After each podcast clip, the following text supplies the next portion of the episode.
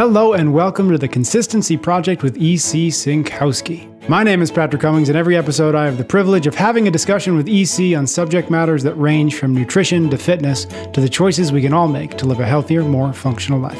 By exploring both the principles at play and the actions worth carrying out as a result, it is our goal to get you thinking, get you moving, and get you taking more consistent steps toward optimizing your well being. Thank you, as always, for tuning in. How are you, EC? Ready. Ooh, ready. I like that. Ready. We are. If folks haven't listened to the previous episode, I recommend perhaps stopping, going back, because this is a part tour, which isn't a word, but mm-hmm. this is a part tour of a conversation you're having around the concept and the label of organic obviously organic food being the, the subject of mm-hmm. this. And so we're going to talk about in this episode a little bit gearing more towards research, results, efficacy, regulations, the ever mm-hmm. sexy, ever clickbaity idea of regulation. So that's what we're going to talk about in this episode. I'm going to ask you first before we get into this episode, give us the two or three second or sentence teaser for what we talked about last episode and why we needed to start there before we got into this particular conversation briefly laying the groundwork that some of these topics have a lot of different subtopics, some of which I can't opine on. You know, environmental from an ecological point of view and ethics, I can't really talk on that. But I think a big part of this organic discussion is the fear of pesticide, hormonal, antibiotic exposure. And so, for that discussion, I think to really have some teeth for some people, I wanted to lay the groundwork of, of what that looks like in terms of concepts and framework and how to think about headlines. And so we kind of dived into some topics like natural versus safe and past versus present to kind of take that apart a little bit. So I hope that sets the groundwork. And so now we're going to get into a little bit more of kind of what organic really means and what does the research say about whether or not it's better quote unquote better. Okay, let's Yeah. start maybe with the just the term itself, right? It's always fun to define terms or get a sense of where the terms came from. Can you give us a little bit of background on this idea of organic? Where did it start? Where did it begin? What was the point of it? All that stuff. Just kind of lay the ground the groundwork there. Yeah, the 1970s is really the beginning of our modern environmental era. It really could have started, I guess, 1966 with Rachel Carson's Silent Spring, but 70s is really when we think about, you know, the environment coming to be as one of our concerns. And so that's when organic became a word related to farming. And it was because there were some concerns about conventional farming, specifically to kind of monocropping, which are these huge areas of farmland devoted, devoted to a single crop that they use year after year with lots of fertilizers and pesticides to maximize yield. And so there's just concerns about what is this doing to the soil quality? What is this doing from an erosion point of view, water quality effects, you know, all the different species. And so organic practices started to become more popular by not using synthetic fertilizers or pesticides and rotating crops and using cover crops and composts. And so it was in 1990 when Congress passed the Organic Food Production Act, and they wanted to develop standards related to what it meant to be organic food production. And it wasn't until 2002 where the final rules and regulations were written and implemented relative to that. Hmm. And so now we have this national organic program. It's a federal program that develops and enforces the standards for organically produced agricultural products that are sold in the US. And I'm sure other countries, if they have this organic label, they're going to have a similar type of branch to do that. Got it. Okay, so the organic program that's part of the at least again in the US, part of the USDA. That's a really important nuance that I think Mm. gets lost a little bit. The organic label in the US is developed and enforced by this national organic program, which is part of the Agricultural Marketing Services branch of the USDA. Mm. The marketing services branch, not the better health branch. so for the USDA, Is there a branch for the? Is there a better health branch? no, no, and that's sort of the whole point is that Yeah. For the USDA, organic is strictly a label related to how the food is grown. They're saying, okay, this food was grown according to certain standards. They're not saying it's healthier. And, you know, it really would be a conflict of interest for them to say it is healthier because 99% of their farmland Yeah. by acreage is not organic. You know, and the USDA's mission is, quote, promoting better agricultural production that better nourishes Americans, end quote. And they have missions related to kind of nutrition and food safety. They really can't say that, like, hey, we have all this farmland, it's not good for human health. So the nuance here is that while many people have interpreted an organic to be healthier, the USDA runs the organic program and they don't have that opinion. And you see that in their reflection of how they talk about the Nor- National Organic Program. They describe, quote, organic ag- agriculture as the application of a set of cultural, biological, and mechanical practices that support the cycling of on farm resources, promote ecological balance, and conserve biodiversity. Mm. End quote. So the intent is and was environmental. They don't declare that organic farming is healthier necessarily to humans. And just to kind of close this out, because you were saying, or we were saying that the organic is a branch of the USDA, it, it largely is. There is going to be some overlap with our other organizations like the EPA and the FDA in terms of regulating which chemicals can be used and which hormones and antibiotics can be used, and then who's kind of monitoring that and who's enforcing that. And so those are really all of the organizations that are involved. Mm.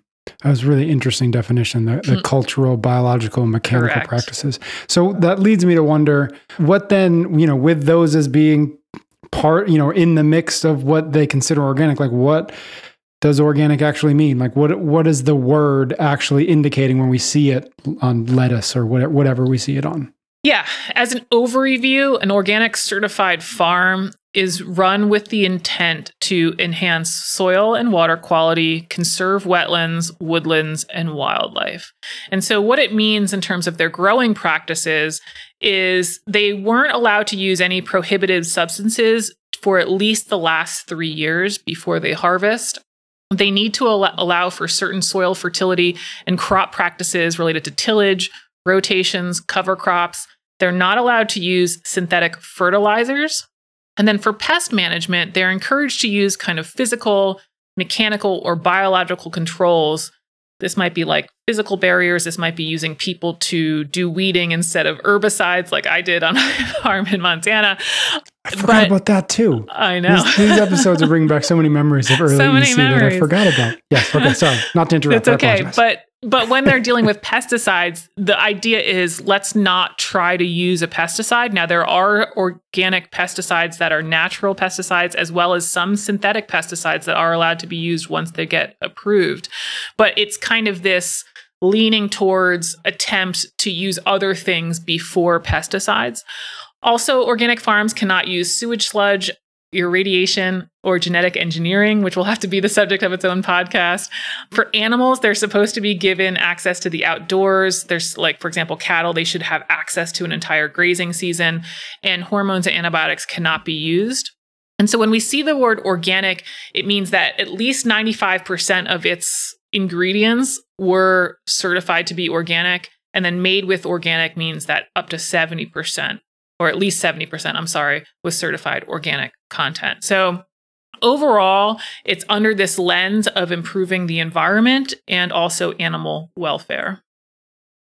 Got it. Okay, so we teased in this in the beginning of this episode that at least partly what we're going to talk about is the research, and maybe now's a good time to start diving into the research, what it says, what you were able to find when you dove in. Yeah, so you know, it kind of had teased that organic has all these components and I can't opine on all of them.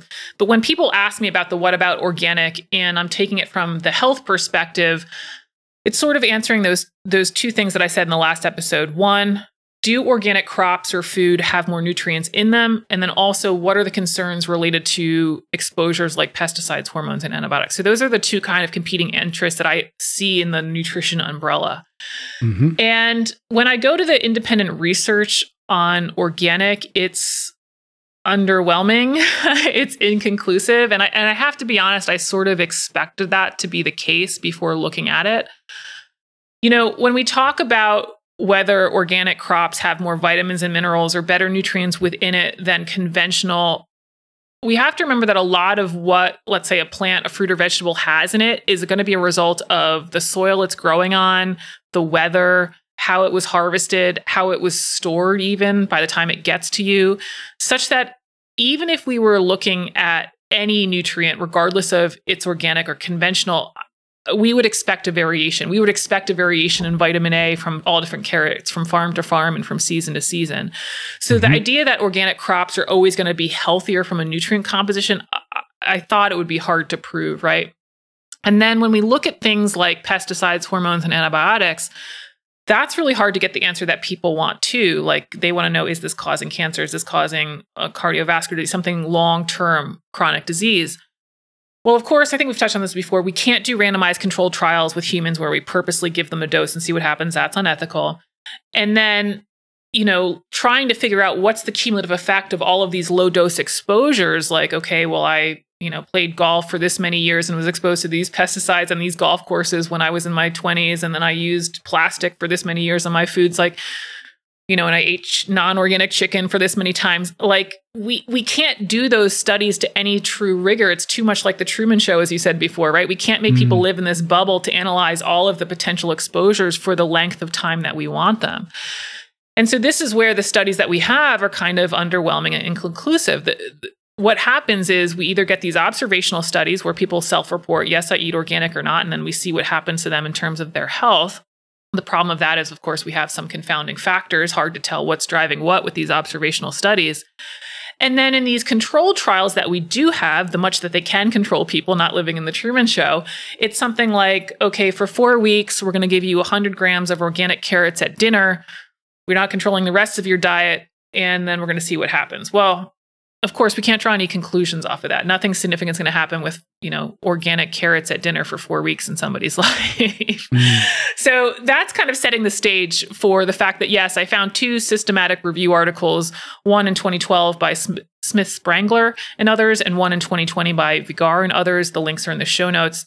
And basically, the evidence does not quote suggest marked health benefits from consuming organic versus conventional foods and does not allow a definitive statement on the health benefits of organic dietary intake. That's coming from both of the articles. And and even that Vigar article points out what we talked about in the last podcast that like yeah, we can see some presence of pesticide residues, but we really don't have any conclusive evidence that this is harming people to any significant degree. So basically, the data that we have to date isn't really convincing. And, and for the reasons I mentioned, this is really going to be hard to do regardless. That if mm. organic is truly better than conventional, it's, it's going to be hard to prove. And I did just want to touch on those confounding factors from these observational studies because I think this is a large factor in us looking at okay, what happens to people when they say they eat organic? There's a lifestyle around people who eat organic. And again, the Vigar article points that out. But people who buy organic tend to be more health conscious. They tend to eat more fruits and veggies. They tend to be more physically active. They tend to be a healthy weight. And so when we find these association studies of people who, you know, eat organic and then they have a decreased risk of obesity, it's like, well, is it because of a decreased exposure to pesticides or is it because they're eating more fruits and veggies and they're mm-hmm. exercising mm. and so this is where it's going to be really hard to get anything concrete out of those studies because organic like i said is truly a lifestyle with many components in it got it okay so the independent research is at best kind of underwhelming right and you've pointed out that it's also not in the best interest of let's say the the government to say that conventional farming is dangerous, right? Mm-hmm. I think whether or not your stat is is right or not, but ninety percent of the farming is yeah. not organic, and so yeah. they're not going to come out and say that it is by far healthier.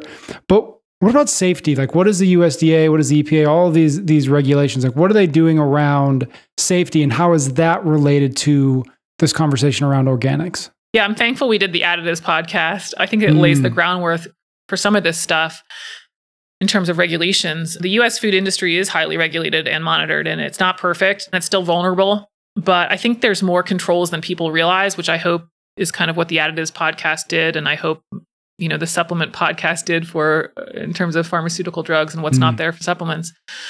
But basically, the EPA or the FDA, depending on whether or not we're talking about pesticides, which would fall under EPA, or antibiotics and hormones, which would fall under the FDA, set the maximal amount that's allowed to be left on the food.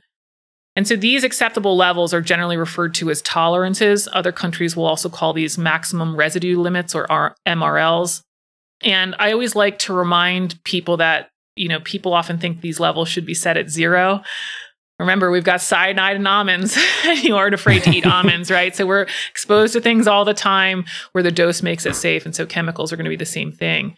Now, with pesticides, hormones, and antibiotics, the MRL is this maximum amount, the tolerance is the maximum amount that's allowed to be left And when they set that for pesticides, for example, this is where the additives podcast really comes into play. It's based on the toxicity of the pesticide. It's how much is applied and how often, how much is expected to be left on the food by the time it's you know marketed and harvested and sent to the store. And they also don't just look at that single product. They look at where else would would people be exposed to this pesticide. Maybe that's through drinking water, maybe that's through residential exposure. So they try to take a whole kind of comprehensive approach to where other exposure routes would be. And they apply that safety factor of 100, just like we talked about in the additives pesticide, where, you know, there's a certain dose right before there's a problem from an animal toxicity standpoint, and they apply a safety factor of 100 to reduce that dose for what would be considered acceptable for humans. And again, you want more detail on that, go back to the additives podcast. So that's how they're going to go about looking at kind of what are these tolerances that are allowed to be left on foods. Now, hormones are going to be a little bit different because, of course, we naturally produce hormones.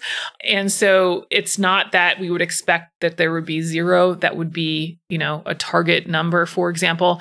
And so the FDA still is very conservative here. They look at, okay, we don't want the food to contribute more than 1% of what somebody would naturally produce. So mm. it's still on this factor of 100 essentially. But they don't take like pregnant women as the example for like what estrogen can be in food because that would be a very high level of estrogen relative to other human populations. Instead, they take the most conservative value which would be you know pre-puberty boys and they say okay we don't want food to contribute let's say more estrogens than what pre-puberty boys would at a level of 1%. So again, they're set very conservative. And I think this is also just interesting to point out because I don't know if we said it in the additives podcast, but when they're looking at things like hormone use or for growth promotants, and when they're looking at things like pesticides, of course, and even antibiotic use, they not just consider the toxicology for humans, they also do consider what the environmental impact is. And so this is even true for non organic crops. They're considering what the environmental impact will be from this regular application and use. Mm. What about monitoring and enforcement? Kind of, so that was kind of like the setting of expectations mm-hmm. or the mm-hmm. setting of yeah. regulations. What about the other end of it, where like, what does that look like as best you can tell? Yeah, I mean, they put out the rules, who's following them, right? We've got some pretty extensive sampling and monitoring programs. And to be honest, I'm not sure I totally figured out the maze by the time that we're recording this. I mean, I've I spent more time trying to figure out all the different monitoring programs. So if you're wondering where your tax dollars are going, I encourage you to look at some of these big agency organizations and look at some of the data that they're collecting. And it's it's pretty mm. amazing. I mean, it, it's not just in pesticides and hormones. I mean, you can go to the CDC and look at antibiotic resistance. I mean, we're collecting a lot of data, Patrick. So, related to this topic, you know, for the USDA, they run the US National Residue Program. That's for meat, poultry, and eggs. So that's where we're going to be monitoring antibiotics, hormones, and contaminants in those specific foods. That's the USDA doing that. The USDA is also running the pesticide data program every year. That's, of course, specific to pesticides. In addition to that, we've got the FDA doing their own sampling on pesticide residues, and they focus a little bit more on domestic and imported goods, not just domestic mm-hmm. as the USDA would do. And so we've got the USDA and FDA sampling. They're reporting their results to either the FDA or the EPA for enforcement. And so there's some pretty comprehensive interagency setup here. And of course, this doesn't even include what your own state might be doing in addition to this, right? Now, I don't want to go through all the examples. Like I said, I mean, we're collecting a lot of data. I do want to highlight a couple kind of in these different areas that I know people care about. So, pesticides, for example, the USDA has this pesticide data program. They started in 1991. They do sampling mm. every year. They do look at both domestic and imported, but this one skews more heavily towards domestic products. They especially target foods for infants and children because they know that that's more vulnerable populations. And in the 2019 report, because 2020 reports coming out this fall, about 98.7% sampled were found to be below that tolerance level or the MRL that we just described, which already has that safety factor built in it. And mm-hmm. 42.5% of samples had no detectable residue. So, like, you know, for over 40% of samples didn't even have residue on it. And that's coming from over 9,700 samples from 10 different states. I will mention when they do sample these, they do do a 15 second water rinse, which is kind of what you would probably do at home, but they're not applying more and they're not doing this thorough, more thorough wa- washing. So that's pretty good. I mean, virtually 99% of samples have less than what is set as the MRL or the tolerance. If we look at something more like the antibiotics, and this again falls under the USDA, their residue program for that.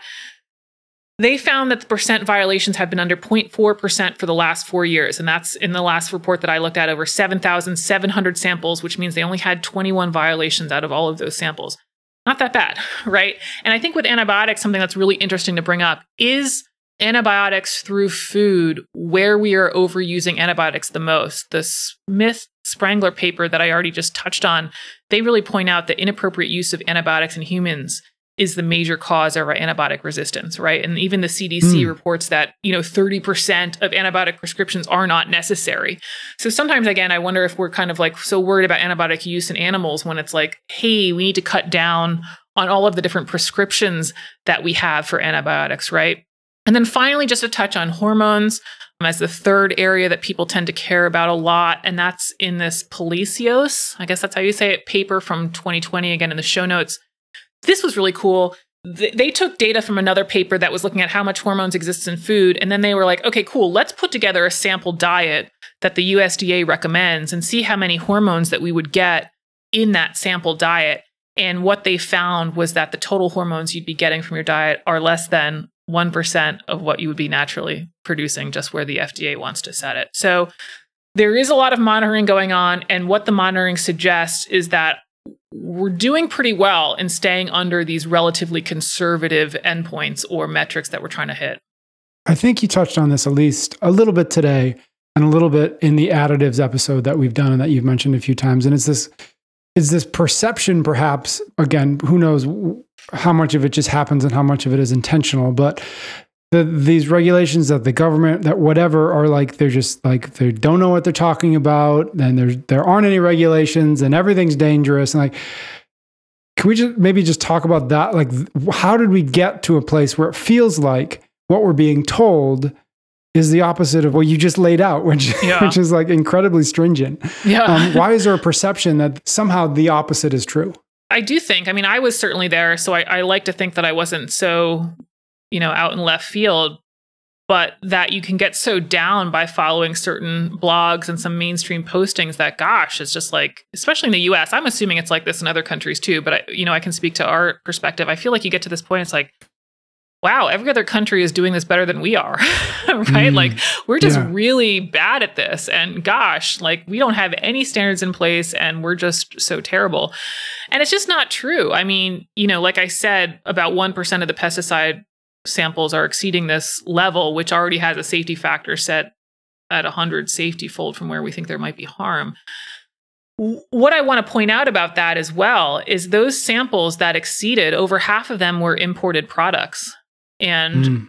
you know, that's from the USDA report. The FDA report also found that most of its violations are in imported products. And my point here isn't to slight other countries at all at all i think we all have our own our own issues and problems to continue to work on and get better but it's just to give some sense that you know, the systems and standards that we have in place are going relatively well. Are they perfect? No. Are other countries probably doing some things better than us? Yes. Do we probably do some things better than other places? Yeah, you know. And to add on to this, I think hormones is a big one because I know in Europe, for example, they don't allow hormones as growth promotants in their animals. And so I've gotten the question, you know, well, why don't why don't we do what Europe does? Well, there's two things there. First of all, I came across a paper that found that hormone use on the black market was more of an issue in Europe, which brings up an interesting point. I'm not saying that to fearmonger people who are living in, in, in Europe. You know, it's just to bring up this point of what does a full ban do? Do we end up creating another problem when we totally ban things that people want to mm. use for their food production, right?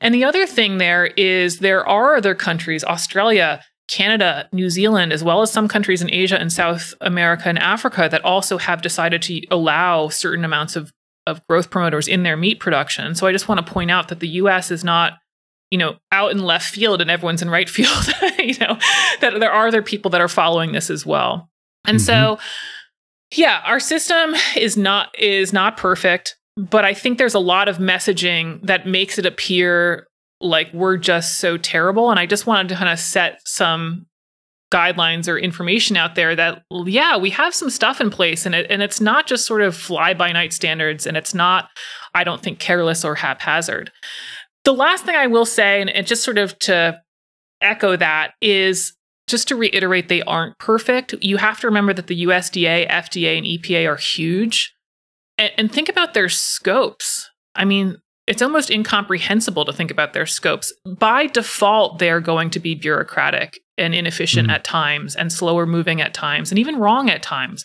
But like their scope is go monitor all of the food in the US.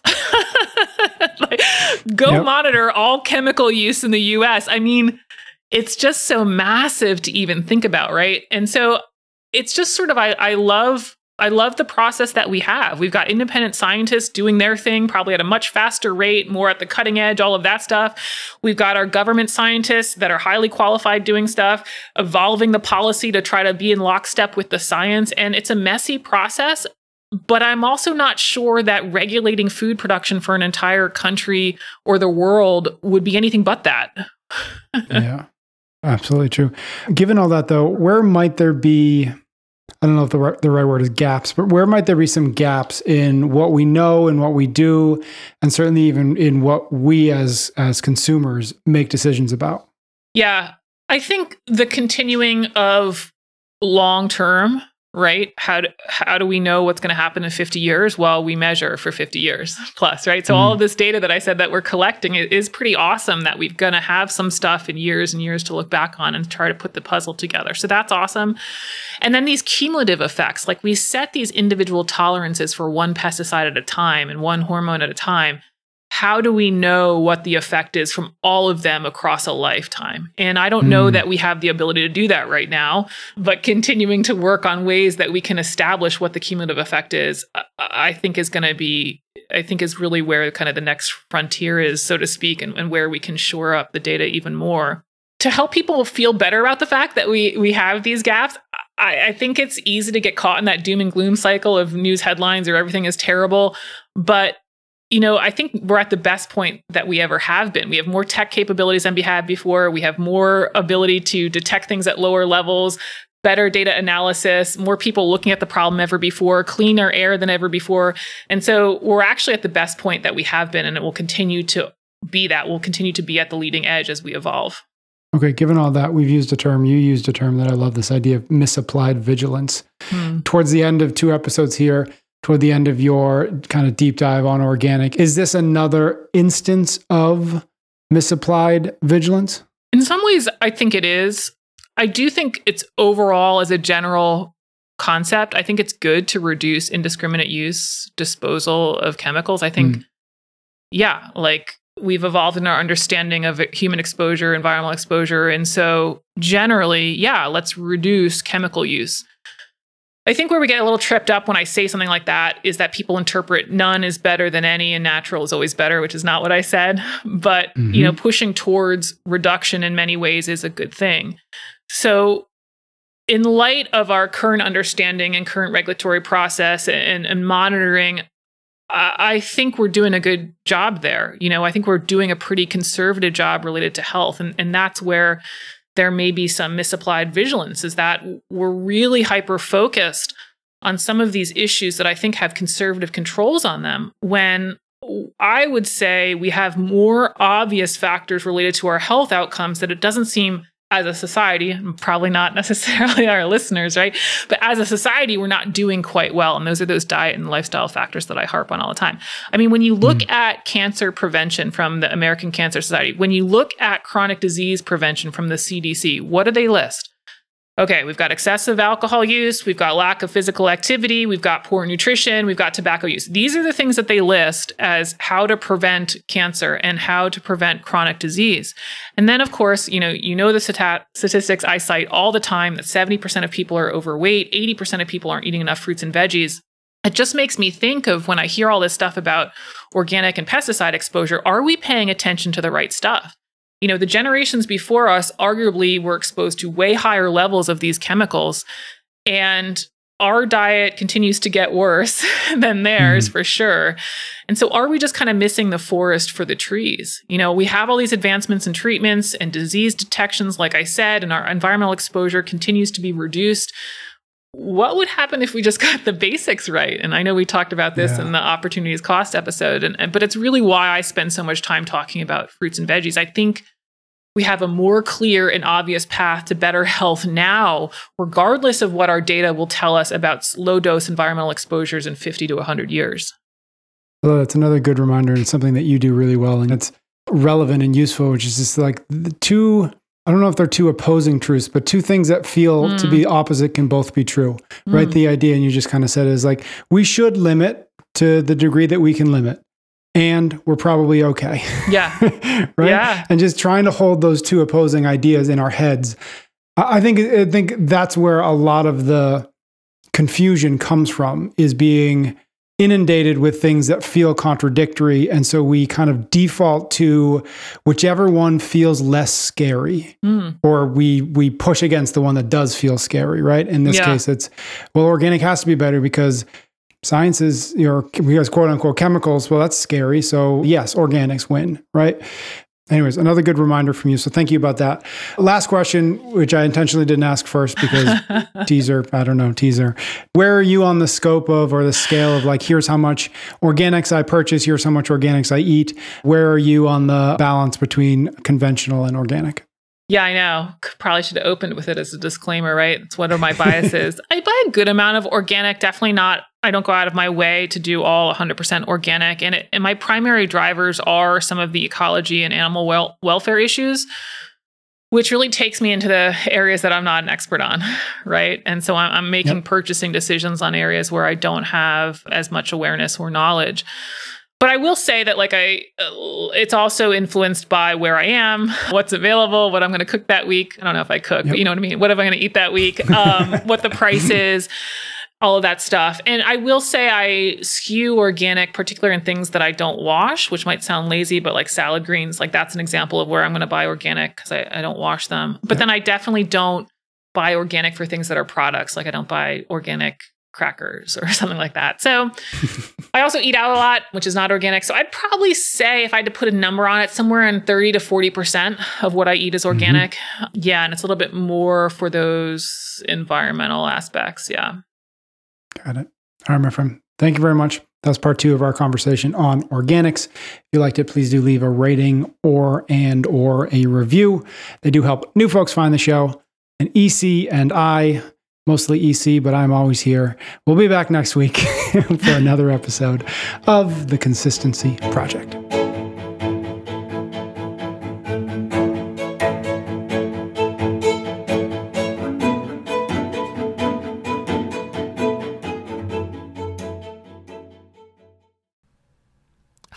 EC here. Thanks so much for taking the time to listen to the show. Thank you as well for all the support, for the five star ratings and the reviews, and for telling your friends or family about the podcast. That really does help the podcast grow. And if you want to get the most recent info from me and be up to date on all of my content, the best place for that is my email list. So you can subscribe at optimizeme slash email. I send out emails weekly ish. and that's also the best place to get your question in the queue for Quick Bites episodes. So again, that's optimizemenutrition.com slash email. And there's also a link in the show notes.